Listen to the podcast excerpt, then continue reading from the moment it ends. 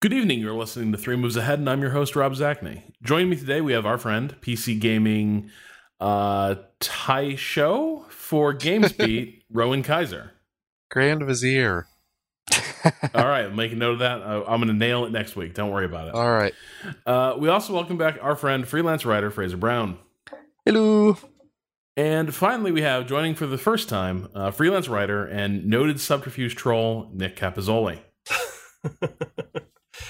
we are in subterfuge right now. I hope you know that. Like, so I, I used to think subterfuge ended, uh, but uh, the the two Nicks of my subterfuge experience have disabused me of that notion. Uh, subterfuge is a way of life without any uh, boundaries. Uh, the magic circle is the globe. Oh yeah, uh, Nixt is listening to this, so uh, he's you know he can decide whether or not this represents an alliance or if I'm playing you or you know wh- wherefore from there. So yeah.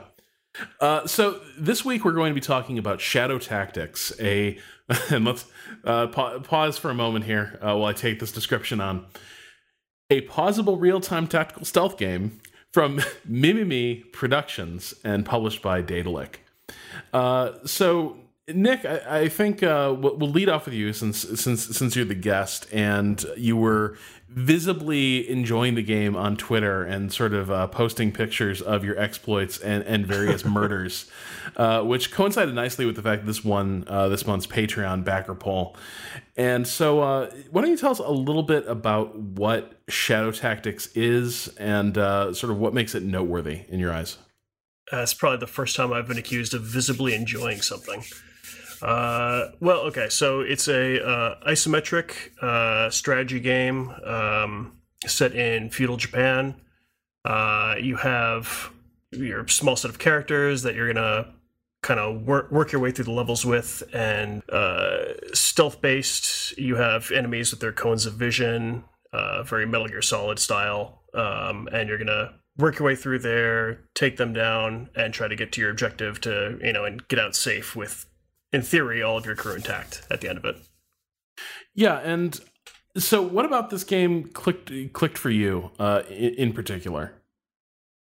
I think a good strategy game is probably going to be like a a knot that you have to untangle, and uh, this game does a good job of making it so that every single um, problem that you have to solve with you know uh, navigating enemy cones of vision and getting them out of the picture so that they can't spot you is going to be a thing where you can take a little bit away from it each time.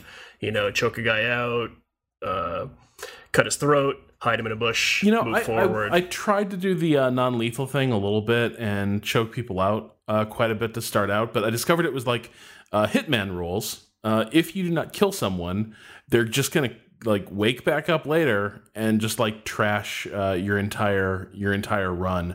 Uh, so I started learning the lesson that uh, you know the only good witness uh, is a dead witness, uh, which I, am curious if that if that's going to come back and bite me. Uh, Fra- Fraser, you you were very effusive about this one. you you actually departed from your usual seven out of ten scoring and took a stand with this game. So I'm curious what what about what was it about Shadow Tactics uh, that that made you decide that this is no unequivocally a good game that Fraser Brown, Fraser Brown is going to stand behind? I like that you don't think that seven out of ten is like standing behind it. Oh, actually. Oh, I know. I thought that was a good game. I mean, um, it it is when it's Rome II, but not in the good way. So yeah, I, I'm a huge, huge fan of Shadow Tactics. Um, I liked it so much that instead of giving it a seven, I gave it ninety-two. which is many numbers more. Um, uh, yeah, and you might be wondering why we've we've been going on in this conversation for like three, four minutes, and nobody's mentioned Commandos. It's because neither Nick or Rob have actually played Commandos, but that's why. Okay, let me tell you I... what's phony about Commandos. Okay, Here, here's phony. Yeah, yeah. Commandos is bullshit, and I'm going to tell you why. This never happened in the war. Pretty much. like, look, are you going to tell me for for serious?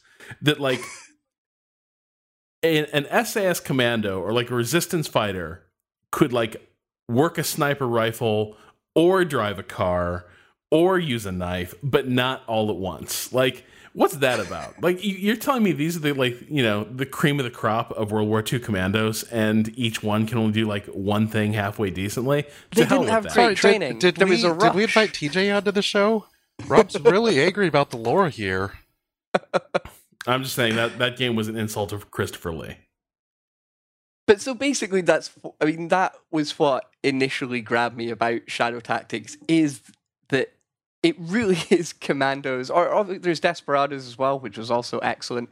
Um, it really captures that intricate puzzle feeling of each uh, in each mission, and I think what's quite weird about it is it really does teach you to be great at dealing with failure and just swallowing your pride and going at it again and again and again and again until you finally nail that mission because it is not an easy game. It's all about being able to read enemy patterns, predict where they're going to be and where you're going to be when they're there.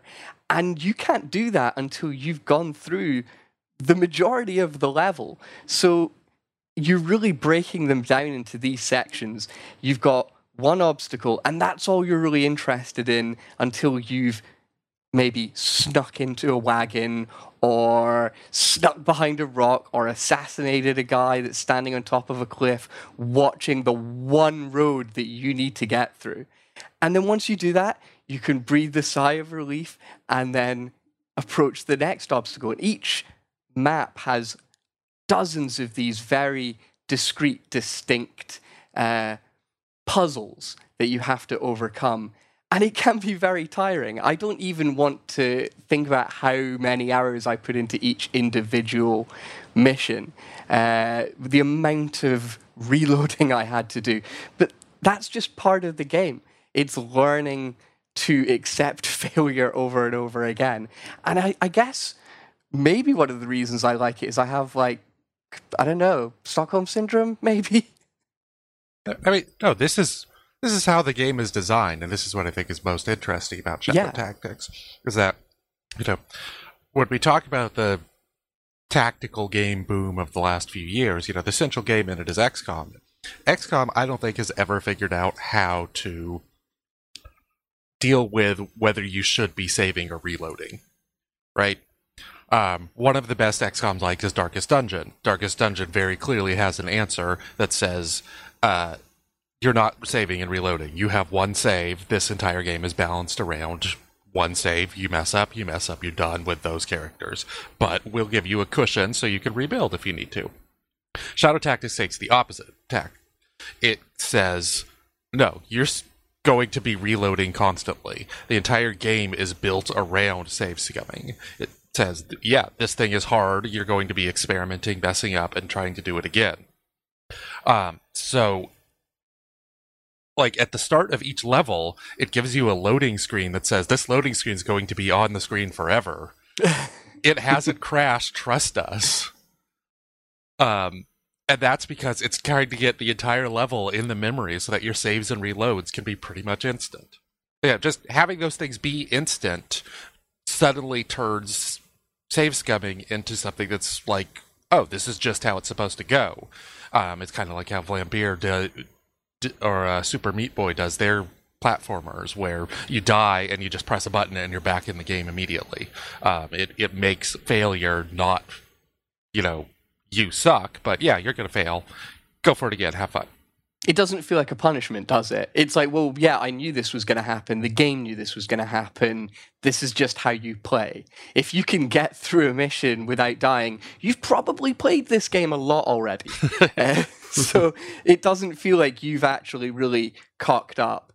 that's just how it's designed. Um, and actually, in fa- the failure can be fun because actually failing teaches you how to get past this obstacle it's clear why you failed. Don't do it again. Do something else. You're kind of eliminating potential solutions. Uh, because it's all very tightly scripted. Everything has a pattern, and it doesn't mean that it's like always repetitive because there are ways to break the pattern. That's really what the game is all about. You see a pattern, you break it. Figure out how you can inject your characters into that pattern and just destroy it. And that might be something as subtle as throwing a rock so a guard is looking the other way to murdering an entire room of people with explosives. Um, it goes from very subtle to really ridiculous and over the top. Uh, and sometimes you are actually fighting in a war zone as well. It's very uh, non traditional in that these places feel very chaotic, even though they are actually very ordered and structured. And you are actually seeing other people like fighting each other. You're seeing people hiding behind barricades and shooting, and you're kind of trying to sneak around these battles rather than getting involved, using them as distractions as well, quite a lot. Nick, I'm just curious. Uh, what was your take on the uh, save scum friendly appro- approach adopted here? That's well. It, the interesting thing is that like so yeah, a lot of the levels are these like chaotic war zones, and there's you know implied there's a lot of action that's happening around you know what you your team is actually doing. But uh, the overwhelming feeling that I had when I was playing the game is that it's it's very very directed, like very like that you can feel the hands of the developers in everything that you do. So um, I, as an architect, like uh, the thing that I immediately notice is that uh, with the quick save system, it, you can you can judge it by the architecture that's around you. If there's a lot of buildings, a lot of cover, a lot of things that you can you can work with, then you're in the middle of an a environment where you have to deal with enemies. And then as soon as you uh, hit a little break in that, like almost a little firewall where you go to the next area it's the developer is kind of telling you okay you can take a breath here. This is a good time to quick save. You got through that last bit. Nothing from back there is going to come back and haunt you. You're on to the next thing. Keep moving forward I think um so you, you it's interesting to say it's is very directed because on the one hand, I totally agree. On the other hand, I think there's there's a tendency, at least on my part, to associate with like a heavily directed game with something that's also highly scripted or linear. Right? There are not solutions. There's a solution.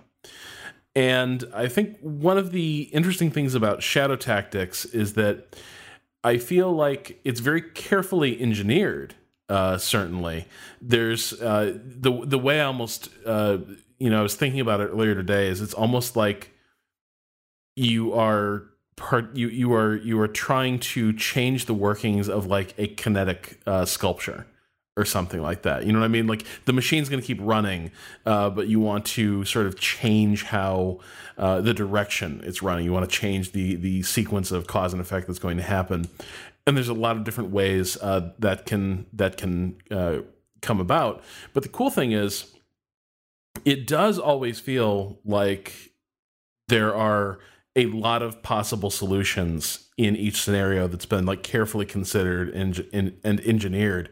Uh, but I also don't feel like um, what's the way to put this? Yeah, I don't feel like I'm being excessively steered, nor do I feel like I'm being uh, too terribly judged for not finding like the optimal super elite uh, clever stealth approach, right? Like, mm. I feel like when I just sort of punt and find a creatively murderous solution, the game's cool with that too.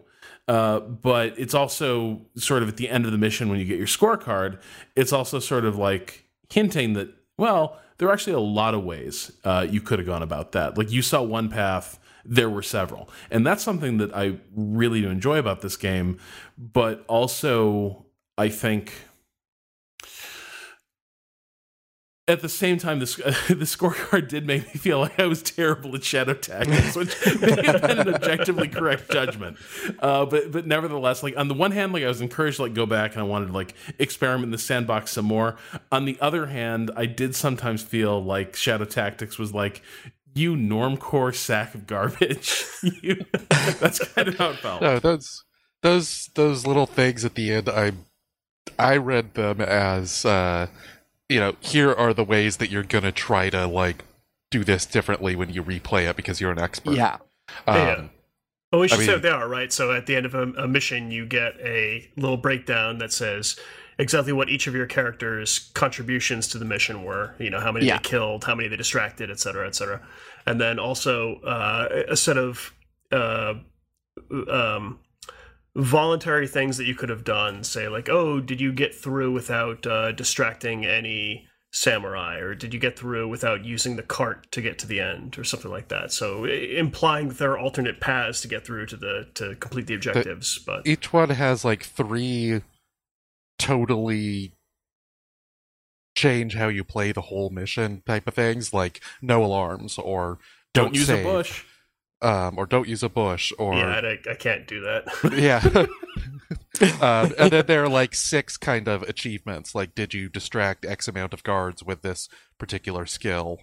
Um, that maybe there's only one place to get that, or maybe there's like four or five places to get it. But And there's Um, there's always should- one that's don't use the most clear, obvious thing that we've been signaling will, will help you through this level. It's like, yeah, Yeah. do the whole thing without you know doing the instant win button.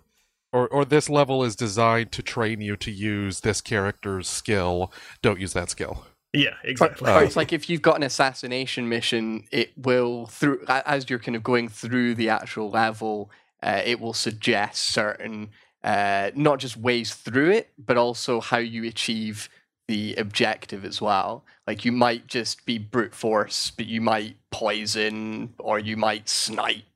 Uh, there are lots of different ways to tackle the actual main objective for each mission, as well as the kind of moment to moment stuff that changes all the time. But what I love is trying to get out of cocking up when I actually make a mistake, not just immediately reloading, but seeing if I can maybe get out of it. And there are ways to turn mistakes to your advantage or, or obstacles to your advantage. For instance, um, some levels have, have snow, and that is very important because it means that you leave footsteps in the snow uh, wherever you go.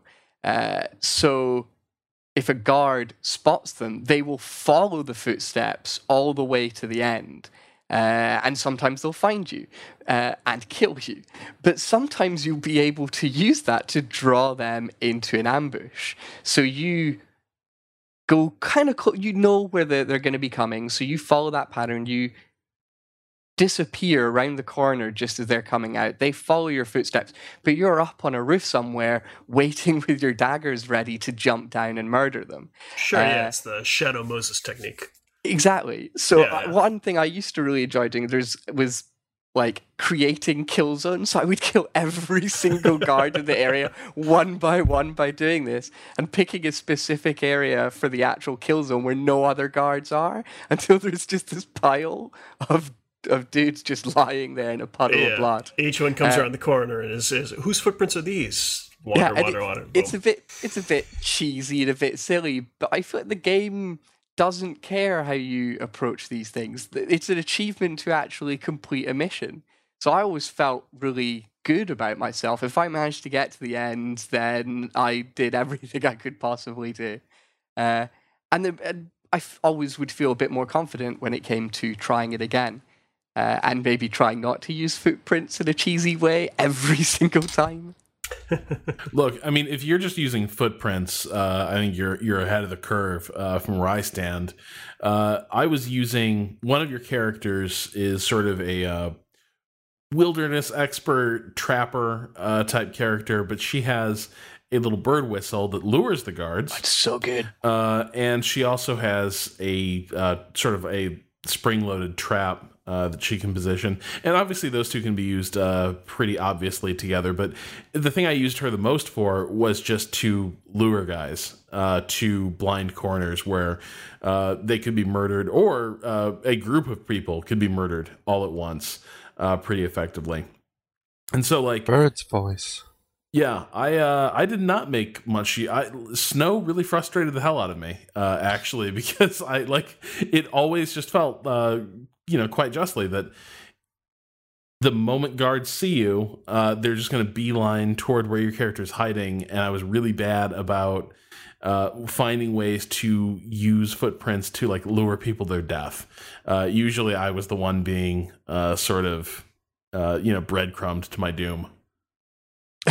Um, one thing that I think the game does really well, and if you keep up with it, Rob, I think you'll you'll either quit in frustration because of this or agree with me, is that uh, the the levels sort of escalate in um, not letting the cheesy things uh, be quite so successful. So, like the first snow level, you can do a lot more of that. By the seconds of what Fraser was talking about, by the second snow level, it becomes something that you have to worry about a lot more and you know take a take a less cheesy strategy uh the bird's voice um becomes less and less useful the more you go up against the straw hat dudes and samurai who don't respond to the distractions. And uh, so I found that well, uh, what that's Yuki, I think. Yeah, uh, Yuki. Yeah. Yeah.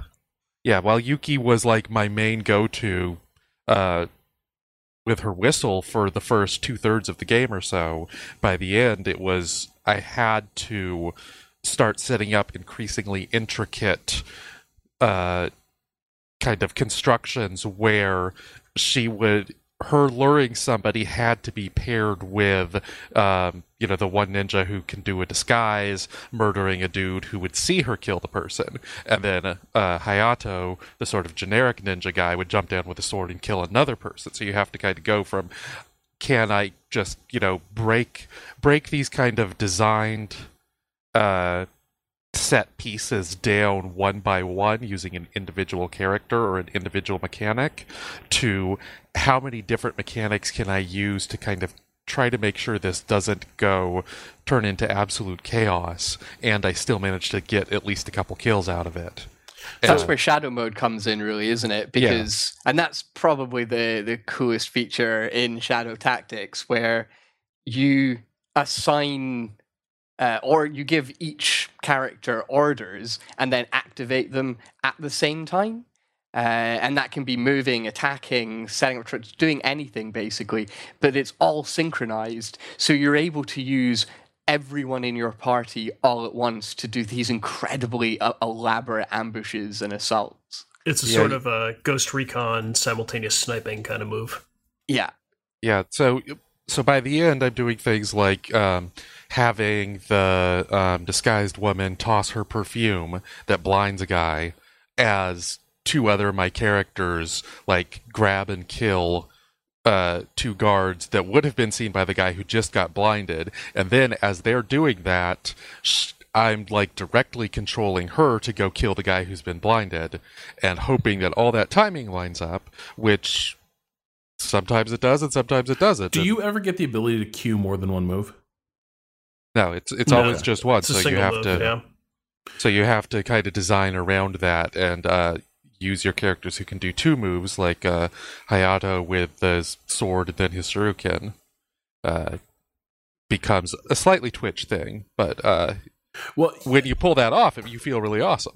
this is one of the things I, I kind of dig. um, I think there can be a hesitation with games like this because that real time nature and the fact that it does sort of feel a bit like, um, for, you know, just from the way it's from its presentation uh, and the way you move characters around, it might at times feel like, uh, you know, if you just have the reflexes and dexterity to be able to pull off uh, stuff that, uh, you know, other people couldn't. Uh, but it does feel like there's a little bit of, um, your characters seem to have like a little bit of inertia or or or a lag. Like if you're if you're trying to time stuff out just uh, in in the real time interface uh, by yourself, I really struggled to pull off anything of of much complexity at all. Like it really did need to be uh, triggering simultaneously because guards they do have a warm up time to reacting to stuff uh, that depends on how close they are to the uh, the stimulus. Uh, their their vision cone slowly fills up uh, with with yellow and then turns red once they've identified that something truly iffy is going on. Um, and obviously, if you like, you know, cut someone's throat straight in front of someone, there's going to be like an instantaneous reaction. Uh, but yeah, so if you're if you're trying to just like uh, brute force your way through this uh, using you know reflexes and like you tr- you approach like a real time uh, strategy game, I'm not sure how viable that is. But what does make what what did make me feel really you know clever and a bit like a badass is you do have everything queued up from your other characters but then you know who you know you get two characters that are going to have their next moves and now it's on you to land that timing. Uh, and whenever i was able to do that uh, i did feel like the master ninja right? Like I, I was like i am the knight. That's the I think the the the genius thing about it is the I think the understanding of the developers that um, if you're you basically have two moves like the the most that you can queue up. You you can set um, you have four characters. You can set two of them or three of them up to do a, a set of uh, simultaneous actions with that like shadow move, where it's all queued up at the same time. And then you can do an, another one that's kind of based on you moving a single character around or something like that. Maybe another one, but you're going to be fighting with the hardware to kind of get it done. So you you feel that limitation for for what the game allows, and uh, it, they set up almost every single scenario that you can you can do anything that you need to do in the game by queuing up two to three character actions to go at the same time and then moving another character around directly like you know to get them into a into a bush safely or to to get them into a space a safe space or to kill a guy really quickly and then drag him away to shadows. But like within that moment to moment like action where like you just drag him back yeah or until you get to the last mission where suddenly you have to do like five things at once to avoid being detected, but you only can do manage like four point five. Uh, that's a that's a real a real trip. That doesn't sound uh, good. It's I mean when you get it done, it's the most amazing like holy shit I'm a badass feeling. But uh, yeah, it it takes some relaxation of your expectation that you're not going to take any damage or whatever. I didn't have that issue with the last mission. Really? So yeah, that's interesting. I find it to be easily the. I mean, obviously, the last mission is typically the most difficult, but I felt that the escalation was a lot more dramatic there. Like I, I felt like I'd learned a lot across those missions, and I felt like a novice again when I got to the last one. It took a lot of attempts uh, but I liked it. It was like everything I've learned just thrown out the window. You still suck. So the last um, mission is a kind of a game of death style pagoda that you have to kind of go up through the levels of to to, to kill the bad guy, uh, the big bad. Uh, did you guys have issues with the part before that or with the actual pagoda? It's it, act, the, the getting landing in is kind of difficult. Yeah, yeah, the initial the initial landing, like the once you manage to get a kind of little safe zone to progress from, it becomes more manageable. Like that first figuring out which of the like three options you have at the start is the preferred entry was is its own thing, and then kind of going from there. Although that's obviously something that happens a lot in the game, in that whenever you start a mission, you have all of it, it's so open that you do kind of start by freaking out a little bit, trying to figure out, well, which one could I possibly pick? They all look incredibly difficult. Um, so one other thing that we should talk a little bit about is how well this game uses a sense of place and the environment and the things you will find there uh, to create variety in its in its encounters. Uh, because certainly something that impressed me is that well, first the game has a gorgeous uh, art style, uh, terrific art and and great sound, but uh, just the presentation is really really good. It's uh, using that sort of you know thick bold lines uh, around around its textures to give it sort of a a, a hand drawn look uh, that that's that's really charming. But then the the other thing is that a lot of times you are rewarded for really scrutinizing the environment. Not just, you know, yes, you want to be seeing the patterns. You need to be seeing these patrol routes and who is, you know, and, and it gets pretty involved, right? Like guards will regularly go back and like check in with an officer and you need to like know the exact timing of how long that exchange usually takes. Uh how, you know, when does that person spin around? When does that other person resume their patrol route? Uh, that stuff is really important. But then also, you know, the more you stare at the level, the more you start seeing things like um, you know, a, a, good example from an early mission is that uh, a lot of so the the second mission is a stalled convoy uh, on on these mountain roads, and just something that really uh, you know struck me was that there's one guard just hanging out in the middle of the convoy, and then you realize that you know the road is inclined there, and one of the uh, one of one of the uh, wagons is sort of being held in place by uh, by by blocks. Uh, and so if you can get around and just get the uh, blocks out of there, that thing's going to roll and take some people out. And the other thing is, guards do react to like suspicious violent death, but they react. They do not sound the alarm if it is plausibly accidental. Uh, so they're still going to like freak out and inspect the area but they're not immediately going to be like, you know, holy hell, somebody's been murdered. Send out the guards. Uh, so that's another interesting thing is that, uh, you know, staging an accidental death isn't exactly a get out of, uh, you know, jail free card, but it does give you a certain flexibility and uh, forgiveness in the guard reaction that, you know, say a series of brutal murders does not. Uh, but like so, it, it's a it's a cool thing where like as you as you stare into these environments or sort of watch the guards uh, go go about their rounds, you also just start noticing other stuff in the environment that may be interactable and may open up a, another another option. Well, I, I don't know about you guys, but I, I found like those moments, and that one in, in particular, actually, uh, they give you uh, sort of opportunity to kind of break the level. Like that's that's your room to play. That's your room to to do a couple of quick saves and figure out how you exactly you want to shake things out. Um, I remember like that one in particular, the blocked convoy. Um, so I was releasing the the sleds or whatever it is for the for the cart. I would drop it on a guy immediately. Three guards would come over and start to inspect the area, and they seem to play it out a little bit differently each time, depending on when I timed it or exactly who released the sleds when. Uh, so I could uh, maybe catch a guard unawares, like he might be wandering a little bit too far away from the rest of the group, and I might have an opportunity to kill him and immediately drop him right in a bush or something like that. And I could play around with that a few times and and, and try to change up the scenario a little bit. Yeah, tiny changes can have such a huge impact. Just a couple of seconds can make the difference between actually solving this puzzle and dying again.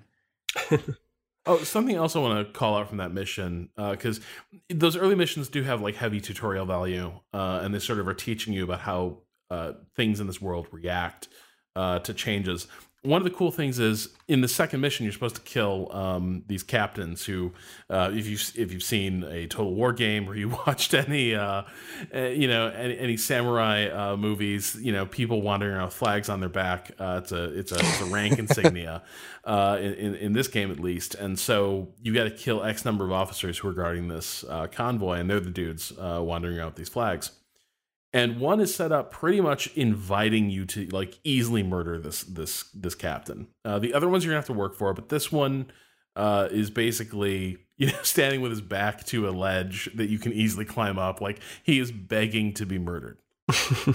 but uh, so the, the first thing I was like, all right, yeah, hell yeah, uh, I'm gonna take that invitation. I'm gonna creep up behind him and cut his throat and uh, then and God, I love some of the animations of this game. Them to carry him over to the edge of that bluff and just fling him off like a bag of trash onto the ground below. It's gonna be great. Uh, but the thing is, um, there's a guard making the rounds that checks in with this officer every time he goes around, and so like I kill this officer and then I go back into hiding and I'm gonna wait for the guard to make his to to pass through and then I'll then I'll then I'll continue on my way. And I would say in just about every stealth game uh, that that I've played, I haven't played the latest Hitman, uh, so maybe that maybe that's a uh, an exception to this rule. But for the most part, characters are remarkably chill about people who should be at their post no longer and mysteriously being like being at their post. uh, and so one of the cool things that happens here is like I've just murdered this captain, and I just expect the guard to go through without sort of remarking on that fact. But no, the moment that guy is gone uh, and the captain is no longer at a station, the guard freezes and initiates a pretty detailed search of the area, uh, which just really pleased me because, like, again, it does sort of not only is it does it sort of increase the challenge level, but does I think make the world maybe feel a little more vibrant and alive. Right? These these guards aren't they're not just sitting there you know they, they actually aren't despite appearances just sitting around waiting for you to murder them. Uh, they will actually be proactive sentries uh, which is rare it, in a stealth it, game. it would be nice if they were aware of the existence of like second stories of buildings but yeah. oh yeah. Uh, look if if you take away my my magic enchanted crouch uh, I'm, I'm doomed in that game. I think just going along with uh, the idea of the environment and the whole presentation you work work together is this game is really good at like existing within itself it knows exactly what it wants to be and it almost never does less and it almost never tries to do more um, it. I think the plot, some of the plot, be cutscenes and stuff might be a little overambitious. It's like there's you know a secret mysterious mastermind and there are only like two politicians in the game so it's pretty Yeah, obvious who the secret mysterious right? mastermind is actually uh, uh, pretty obvious so like the the whole meta plot is maybe uh they bit off a little bit more than they could chew but this is this is a game that just feels exactly like it knows how it wants to behave um, and it does that really well so it it is kind of sandboxy encounters that it puts together. Like each of them feels both designed and like you can solve them in a bunch of different ways. There are a lot of them that can probably only really be solved successfully in one way but it feels like you are toying with their systems instead of that you have been put in a place where you have a designed encounter that can only be done one way. Um, and then uh, this goes along with the whole presentation of you know feudal Japan and so on. The voice acting is really good. Uh, Yuki, the uh, little wild child girl, was uh, always felt like I was actually playing like a full-on character instead of simply you know this is my uh, trap type character. Um, Now, did you guys And- play it on um, with so, uh, the Japanese or the uh, English? I did the English. Uh, Yeah, Japanese no. would probably work well too. The English was Uh, really good. No, And, like, you, the gotta, you gotta do the Japanese. The Japanese characters have so, much personality. Uh, and like one thing that I appreciate is even yet though the story is kind of predictable, they put a lot of effort into developing these characters with a small amount of time you actually spend doing anything other than murdering. Um, there aren't many opportunities for them, but they actually get a lot out of the characters, and I genuinely uh, felt a connection, particularly with characters like Mugen and, and, and Yuki, who are the more gregarious, fun loving characters, because there's like a playful undercurrent running throughout this game about assassination and sabotage. Well, uh, it's now, kind I mean, the Can we talk about the the the Eris moment in this? yes, if you'd like.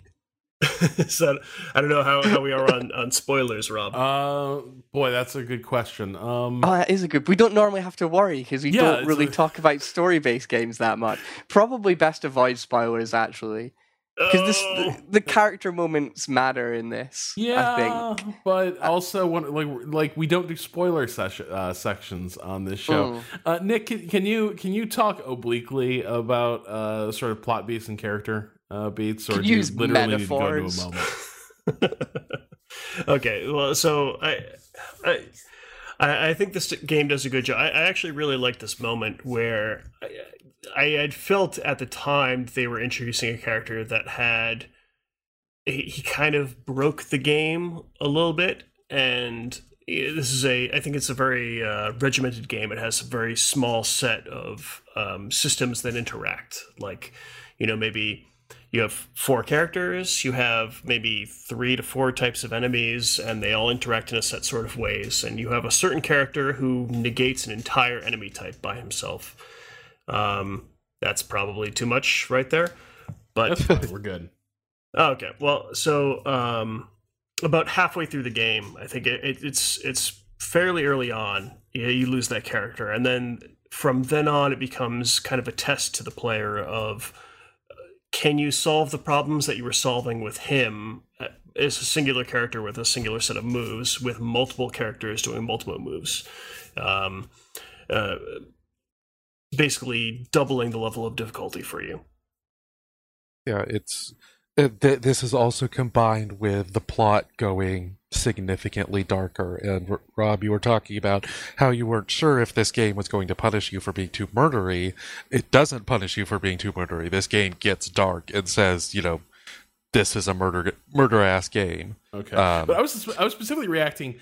I'm not crazy, right? Like I'm not imagining this. The characters who are doing more of the killing, their portrait is changing. I, I don't- didn't. I didn't notice that. No, I, I think you don't think might so. have been playing Spec Ops: The Line, Okay. so it's an easy mistake to make. because I was just really struck by like, uh, pretty early on. I was like, wait a second, was that portrait like just covered in blood at the start of this mission. I don't remember it being covered in blood. Like I think I would have noticed that. And then a character who hadn't murdered so many people uh remained like undecorated. Uh, That's with, interesting. gore. So you might be right, but the problem is, obvi- like all my characters were murderous psychopaths. So all of them were too. always That's the problem. I can't saturated. comment. I couldn't I couldn't let my daughter Yuki uh just uh, like she was too innocent. Like yes, lure the guards with your whistle, my dear. Uh, but but let, But you let- had someone else let do the dirty let work. the old men uh, do the murdering. You st- you stay pure and good.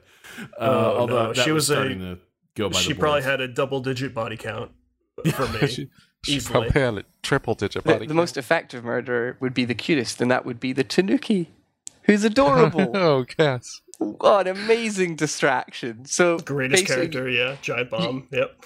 You, you meet you meet a, you meet a uh, a character. Uh, pre- I think you meet him really early on, and then he actually joins your party fully a little bit later. Um, and he's got a, a pet tanuki, and he can use it basically to go out. I think he has quite a lot of range. Basically, he can go quite far from his master, and then he just sits and, and just dances and kind of rolls around and generally acts cute. And anyone that sees him uh, immediately goes over to just watch this display of cuteness. Uh, so the idea is to uh, put the tanuki maybe below a cliff where above it is a rock. So when someone's like, that is an adorable little raccoon dog, I'm going to just move over here a little bit away from the bit that I'm guarding and just just innocently watch this lovely creature while I'm on my break. Splat. it's paste. Uh, and it's it's so funny, but it's really terrible. But the way I look at it is that they got to enjoy something pure and innocent before they died, so I never Oh. felt too bad. But that uh, that Tanuki's quite effective. See, I think like anyone who's gonna be like, "Oh, come on, this is this cute raccoon. I'm gonna go check it out." I think immediately I start staying my blade. Like, wait, hang on, he actually thinks those are really cute. I maybe should find another solution. Because I think the only ones, I think there are two types that won't go over. Uh, there's the one with the the wide brimmed hats. The straw Uh, hats, yeah, bec- yeah. yeah, the straw hats, because they ignore all distractions, very disciplined. I'm pretty sure it's just because they can't see anything. This has to be the Uh, only game in history where like a straw hat is like a sign of being a badass. Uh, we have Mortal Kombat. there's I yeah, there- there's a lot of anime as well. A lot of anime with badass straw hat wearing. God, if I uh, could get away with wearing that. I, wa- I, I I want that. I want that, and I want it to not be cultural appropriation because it's so cool. It's so cool. There's also another type of enemy, which is the like heavily armored samurai, and I'm trying to remember. Do they get distracted by the Tanuki? Uh, they do not. Because they're yeah, because they're pretty strict um, and disciplined they- as well. They will. They'll get distracted because I, I use this to beat the final mission. They'll. Oh yeah, they'll, but, yeah, but you can't slit their throats or ki- do one hit kills with them, and can yeah. You- They'll, they'll you- look over for two to three seconds. and They'll say, "Oh, it's a cute animal over there." Fuck Yeah. that noise. because there are a lot of different ways like every uh, enemy has a slightly different reaction to to different things uh, but one thing they all like have in common is that their vision cone is really nuanced in that when they're looking forward their vision cone is not static because hmm. nobody really just looks forward everyone moves their eyes a little bit. Yeah, bit this is a game that it's it's done with the understanding that you will see and understand every single character's vision cone. You can't play the game without looking at that. So when you see a, a stationary guard, their vision cone is not, and it's it's only a small amount, but that might be that movement to the left, movement to the right, even if it's an inch, might be the thing that's stopping you from getting past them. And the Uh, I- object that's a little bit further out from them, and then about halfway across, like as their vision cone extends outwards, about halfway through that, there's the um, the the dotted, uh, striated line that indicates that if you're crouched in that area, they won't see you. There's just like just for that one mechanic, there's so much going on. Uh, and but I didn't feel like overwhelmed by things like that because it introduces that really quickly and it's logical, isn't it?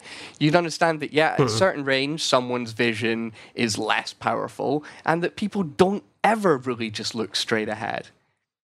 Yeah, it's it's a game that kind of introduces that well, gets you like checking guards' vision to be second nature, and then slowly escalates. You have one dude who's staring ahead, you can be easily distracted and taken out. Okay, the next level you have two dudes who are looking at each other. You need to either pull them away from each other to kill them, or you need to uh, try to kill them both at once. Then the next level, it's two dudes, but they're straw hats, so you can't pull them away from another. You have to kill them both at the same time or get around them.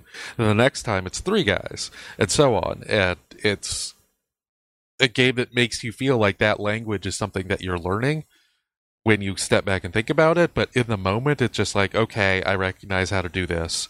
Like I'm, I'm getting, getting this and getting better at it, and the way that you. Uh, the way that you're able to do things in later levels that would shock you if you had done them in earlier levels, I think is is very cleverly done. It's a just a like I said, it's a game that's well within itself. And then I don't know if you guys had this experience, but for me, it's I think I've understood all of that, and then I go and kill somebody, and then it turns out there's a guard who's three levels up, who has you know view of the entire you know level, and then he sees you, and I, I, I thought it does a good job of kind of teaching you how the game approaches verticality and that the the you know uh, world beating uh, advantage of being up a level above somebody else because if you can snipe or if you can get up to the level of the people that are on the third or fourth story of a fort or a pagoda or something like that if you can conquer that high ground then the world is your oyster and there's a lot of walking across wires and things like that as well. I mean, especially when yeah. you've got you've got characters that have like grapple hooks and things like that, so they can actually very easily uh, get up to second and third stories uh, just in one swift move. Uh, and it's usually better to keep them above ground for as long as possible. Uh, sure, yeah. And and in these sorts of missions, the, the urban ones, uh, there's usually a, a, path that you can take that will allow your ninja characters to never have to set foot on the ground uh, unless they're jumping down to murder someone. Uh, well, and then the, the, the dilemma that they kind of introduce to the character is that, like, you're kind of your most overpowered, maybe in a way, character is is the character with a gun.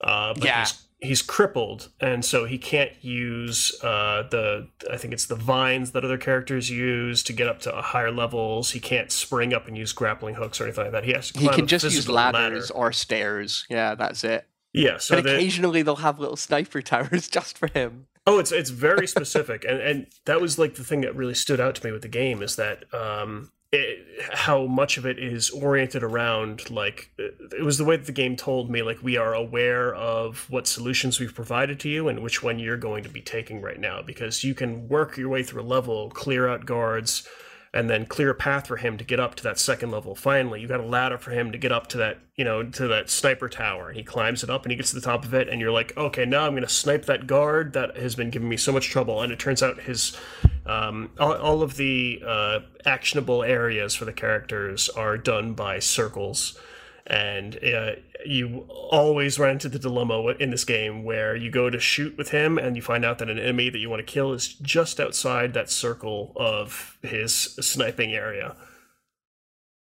and of course, his rifle also makes quite a bit of noise and has very limited ammo because limit because every character gets. Is it every? I'm pretty sure every character gets a small. Uh, Eventually, you get a firearm. Pistol. Yeah. yeah, everyone gets a flintlock, but they uh, again have limited ammo and they make a lot of noise. I kind of always felt like they were like a last ditched attempt to survive. Like you, the shit has hit the fan.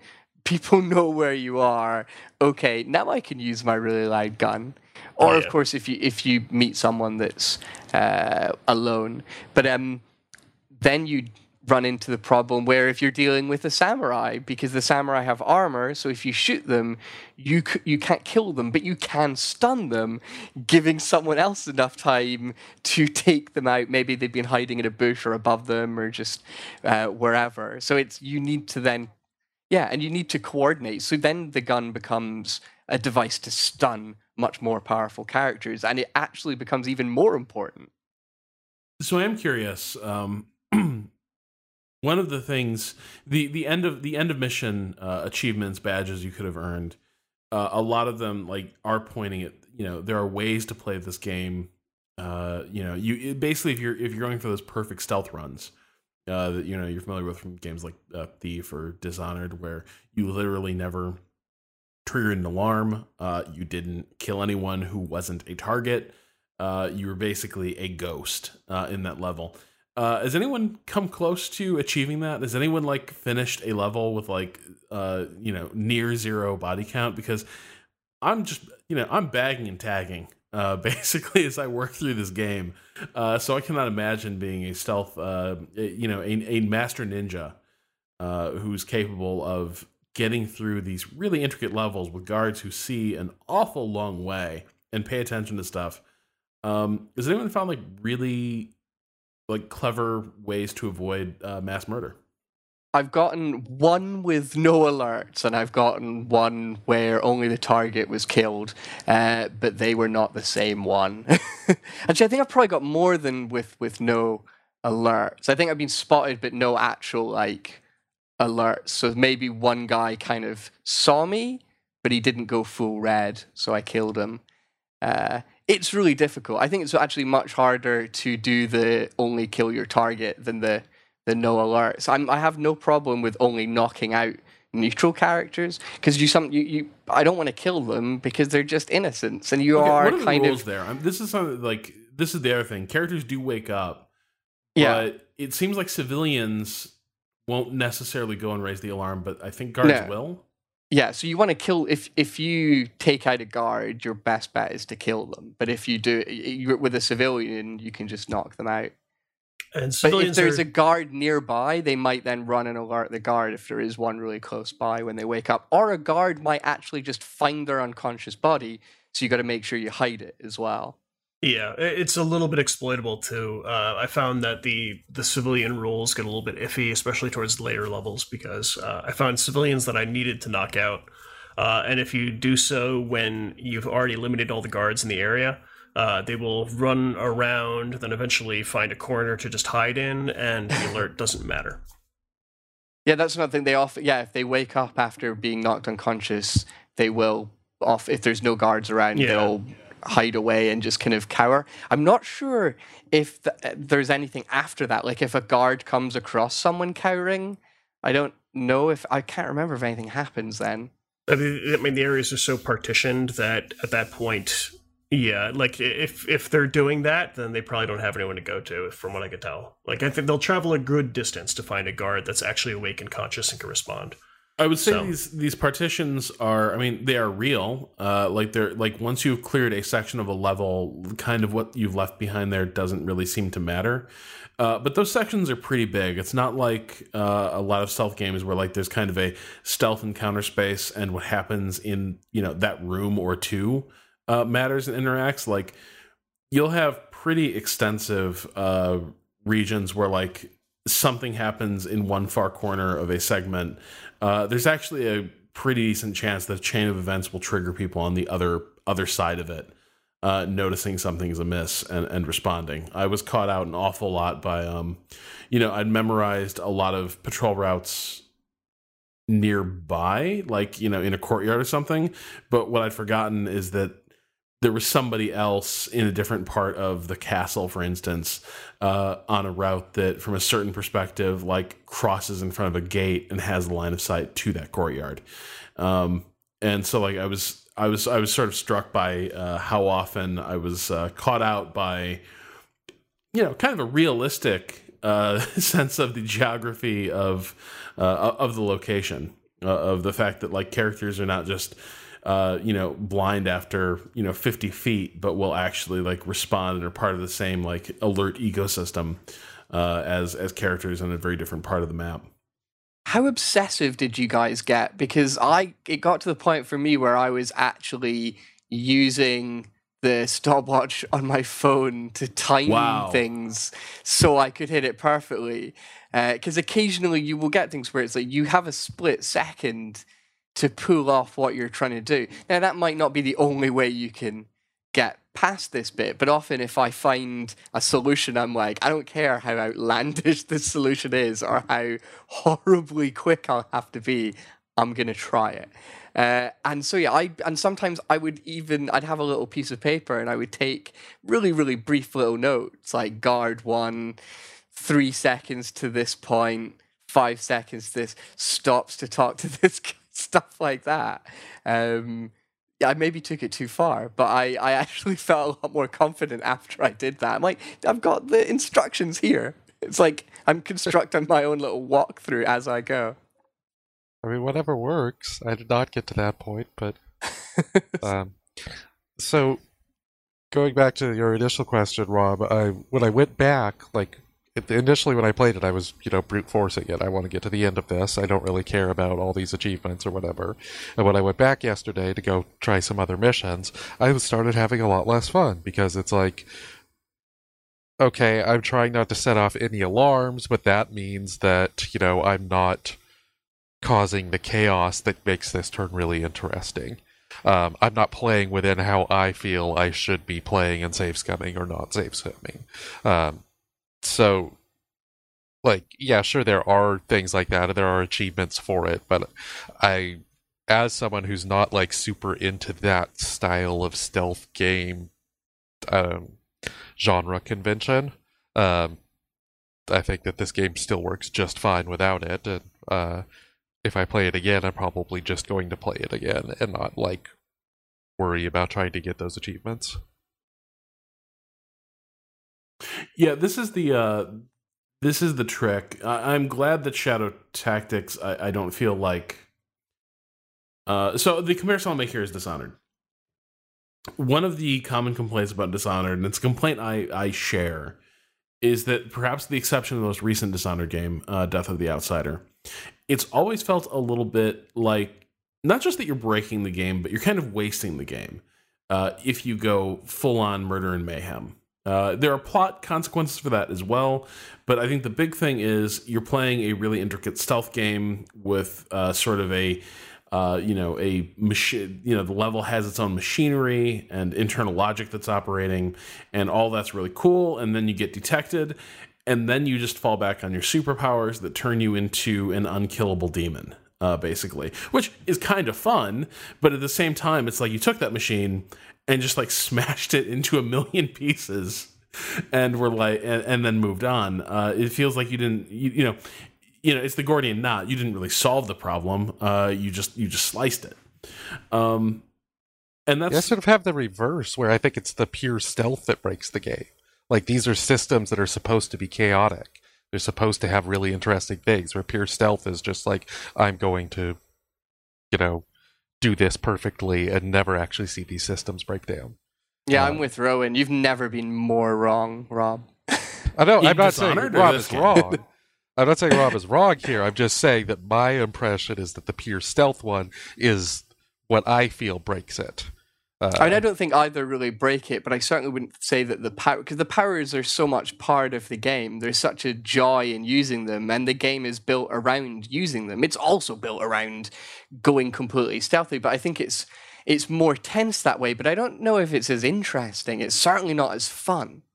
And actually, with Dishonored, you can play really stealthily and you can, you know, avoid killing all that many people, uh, but still use a lot of the crazy moves. Like, it's more, I guess, uh, the problem I have is when you're playing an ordered rather than chaos uh, game, it becomes a little bit more anal.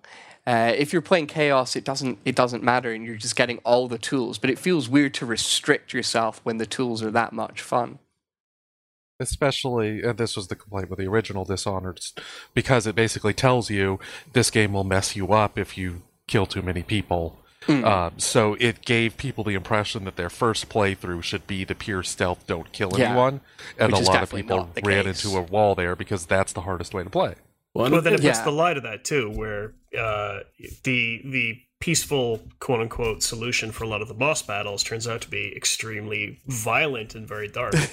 yeah, and uh, the I think the the thing that I always thought that was interesting about Dishonored is that okay, so you, you populate this level with all of these pinata humans that are very clearly evil, and you give this uh, just grab bag of of great abilities that you can use to kill them, and at what point does doing a you know quote unquote peaceful run and still you know changing the course of the country's fate and still tormenting people and torturing them become kind of a pretentiousness of thinking that you're playing a good run as you go through and and exert your will on all these people yeah i don't like i think there's a lot of it revolves around bragging rights and uh I've never really felt like boasting about how good I am at Dishonored. it's such like, how's that ever gonna come up? Like, I'm at a dinner party, and I'm like, by the way, I did a, I did a no kill ghost run of no, Dishonored too, and everyone's is... like, what? what even is that? But it is in the DNA of the of the genre, right? Like thief, it goes back to thief, right? Violence yeah, is the yeah. mark of the amateur. Like, there's always been sort of an implicit uh, expression on the part of the games themselves in some ways that like oh well you did it this way but but really uh, there was a better way and you just didn't see it. And maybe you should go back and frustrate yourself to death uh, trying to discover uh, discover what that way was. And no matter what you do there'll always be sort of this implicit judgment uh, coming from the game. Uh, with this there's I, I, I found that I was I felt a little more free. I, I did have worries about like, you know, the the the score screen comes up, and uh, clearly there were a lot of things I, I missed, uh, opportunities that I just didn't see. Uh, there are clearly paths I can take that that don't lead to uh, my characters wading through blood up to their knees, uh, but at the same time, uh, it, it also feels like this is a game that's very cool with it being like okay, this is your first run, right? Like it's a game that like invites uh, replayability and invites that kind of uh, learning. Nor do I feel like it's passing. And this was this is my reservation. This is why I was asking about like whether there's consequences for for for mass murder.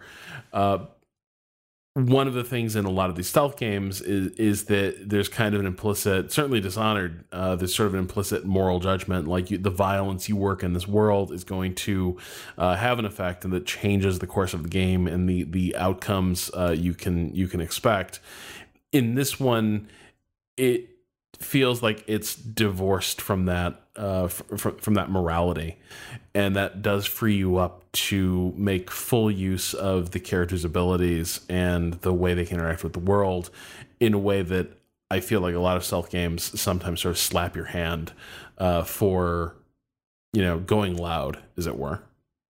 Uh, I, I, had a couple of um, standout moments where that kind of stuck out to me in the game. The the one is the level where you um, enter into a village that is in the midst of a, a sort of uh, purge, I guess you could say. And as the level uh, starts and you get control of the characters, um, there are a bunch of characters being executed in a rice paddy. Uh, and you can intervene and you can stop that. And I, I know because I probably replayed the scene two dozen times, maybe something like that, where you can you can stop a few of the um, the the women that are getting killed. You can save a couple of their lives if you run up really quickly. But I could not find a way to uh, not set off a uh, region wide alert when I did it. That overall was a was a horrific mission because it's just you're you're playing this whole thing in a village that has been tormented everyone's being executed or they've been round up and, and thrown in like a makeshift pen. Uh, and there's just, it's just blood and mud and rain. And it's just so bloody depressing. Uh, and, they, and, you also start a, um... off with like an, you're playing an old man and adorable child hiding in a paddy field while people are being like slaughtered above them. It's horrific. And and they compound it with the, the the way the effects work in it because you're sloshing around through rice paddies so it's it's impossible to sneak up on any of the enemies in that initial area. If you're going to kill them, you have to do it with you know luring to traps, and it's very difficult to get more than one at a time. Uh, so there's no clean way to get through it. You know, there's no divorcing yourself from the fact that you're either going to go in and and murder a bunch of dudes and set off all the alarms, or you're going to let a bunch of people die yeah, you have to use Yuki a, a, great deal in that one. It, it, took me so long just to get out of that first row of paddy fields because it was just like whistling, waiting for the guard to walk over, look down at my trap and get shot in the head, and do it again. Do, although luckily the fields make it really easy to hide corpses. Yeah, it's it's it's pretty grim. I mean, that's about what like I, I don't know that it's a bit it's a bit more than halfway through the game. I think. Uh, so you've got that to look forward That's to. in the turn when it gets when it starts gets really getting super dark. yeah, that's where you're Um, like, oh, this game isn't fun and filled with joy. It's miserable and oppressive, and everything's terrible. Oh man, now But I'm even it- more it's- excited. It's also, you know what? This teenaged girl that I've been using to lure hundreds of men to their deaths, she's justified. Those men deserve to die. Yeah, you certainly don't feel guilty. All right, weapons free. Uh, Right. Uh, And, and there is like a specific turn moment where all the characters get that way. Um, I, I mentioned Spec Ops: The Line, where uh, which kind of famously has the main character get like totally different uh, voiceover lines as it progresses. Um, and this game has I don't remember if it lasts through the entire game, but in this particular level where something exceptionally horrible happens to your crew, uh, throughout the rest of that level, those people are pissed off. They are ready to fucking kill everyone.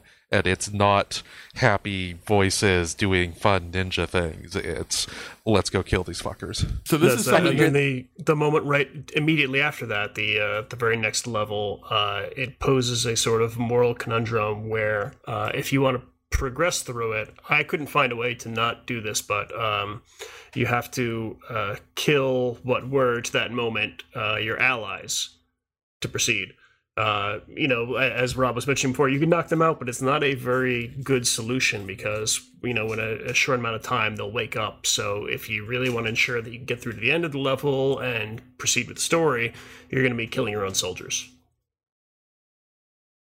At this point, Yay. nobody is your own soldiers. I am. you against the goddamn world. because you're really just mercenaries that have ended up kind of being part of this. It's it's yeah, like you're you're adjacent to it. Yeah, you've got you've got you do have personal stakes eventually because you've been in it for so long. These things matter to you. You're involved. Oh, so is this But- like is this like headed is this like eventually heading like a forty seven Ronin direction where it's like screw it like and now we're just out for uh glorious dramatic revenge. It's uh, It- no, it- it's it's more tragic than that. Uh, Yeah, it's, it's- uh, It's really brutal and sad. yeah.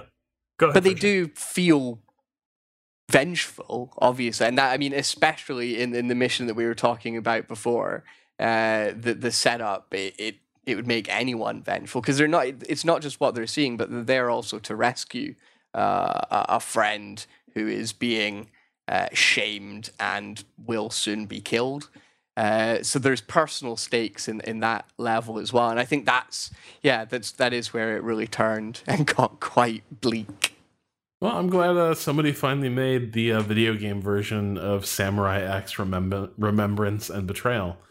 Uh, shout out to my shout out to uh, my anime friends. Shout out to Waypoint. Hey, you've been hanging out with Waypoint too long. Yeah.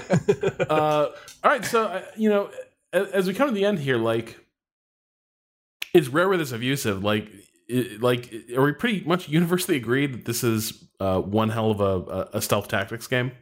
Yep. 92. It'll be on my game of the year list at some point. Wow. I, I submitted my list a little bit late, or I played this after I submitted my list last year, but it should have been on the list somewhere, I think. Well, so Uh, wasn't it only formally released, like technically in 2017? It, No, I it think was- it came out right at the end of 2016. It yeah, I was think like it's, uh, December, December, yeah. and 'cause I then they, reviewed it they in did January. release. They did release a console version, Okay. uh, I think, at the start of August. So you could you could put this on your list this year um, yeah. with that technicality. Um, I am interested in how it plays with the controller, but oh well. Um, another like thing it'd is that- this game um, didn't get a tremendous amount of press because last year was an extremely busy year for games. It comes out in December when everyone's kind of uh, doing their game of the year list and not necessarily paying attention to new releases. But this game just like dominated the Steam charts for a while, and it got to be uh, where it is without the press. And this is not a you know crafting first person uh everyone is out riding. to kill you simulator yeah, like sure. that like that usually happens with the steam you know your rusts or your arcs or um, whatever that become successes without much press this is this is a game that you know sh- should have and could have but it just didn't really seem to which i thought was interesting but it's I also mean, it, overwhelmingly positive on steam so there's been no protest reviews or anything like that it's like one of the few things that hasn't had any sort of drama whatsoever just uh, overwhelmingly positive it seems about right but don't read Steam reviews; they're garbage. They're terrible. yeah, why would you do that to yourself? Uh, yeah, Steam, great platform, uh, and just a fantastic community uh, to to go with it. Uh, just a community worthy of the platform uh, and our global inter- interconnected world. And In other news, 3MA now has a community on Steam. All right, uh, so I think we'll we'll leave it there. Uh, that will do it for this weekend. We'll be back next uh, week for uh, I, another strategy discussion. Rowan, I I have one little last recommendation. If you have enjoyed Shadow Tactics, I just started Heat Signature, which kind of does very similar Ooh, yeah. things, but in a procedurally generated fashion. But you still have this kind of starting murder chaos and seeing how the hell you can get out of it with a very distinct attempt to say this game plays fast, you're going to fail a lot, and you're going to have fun doing it. Um, so yeah, if you enjoyed Shadow Tactics, take a look at that. And we might be actually taking a, a look at Heat Sig uh, later this year. It's an incredibly busy year. Uh, you know, again, like it feels like we're saying this every year now. Uh, a lot of strategy games that are very good. Uh, and then if you're, you know, extending your focus beyond that, it's just ridiculous what you're trying to cram in uh, this year. But Shadow Tactics was definitely a uh, a really pleasant surprise, and so I'm going to be spending a lot more time with. Uh, I need to get to this. I need to get to this turn because uh, I, I, do love me some uh, dark samurai noir. Oh yeah, it gets there. Is... Yeah. All right. Uh, anyway, Three Moves Ahead is produced as always by Michael Hermes and is hosted on the Idle Thumbs Network. Uh, you can learn more about the show and discuss this episode with our community at threemovesahead.net or follow us on Twitter at twitter.com slash 3MA. Uh, Nick, uh, curiosity, uh, have you done anything with, uh, with, with Shadow Tactics? Uh, written anything? Is there anything you want to to shout out here that uh, is, that you've done in the space or anything that you're going to be doing with Shadow Tactics? Uh, I'll probably be putting a review up on my personal website. It's uh. I'm not going to try to spell my last name out because I don't remember how it goes. Uh, dot com. Um, Rob, what do you think? Uh, subterfuge game before the end of the year? Oh boy. Um, you know, yeah, I mean, we're, we're all really busy and stressed out, so we should, you know, probably play subterfuge. Well, I mean, I think we're playing it now, Nick. anyway, uh, Three Moves Ahead is supported by listeners just like you on Patreon. Uh, this topic in particular was brought to you by our Patreon backers during our monthly topic vote. You can learn more at patreon.com slash 3MA. Anyway, we'll be back next week with another episode of Three Moves Ahead. Until then, for Nick, Fraser, and Rowan, this is Rob Zacny saying goodnight.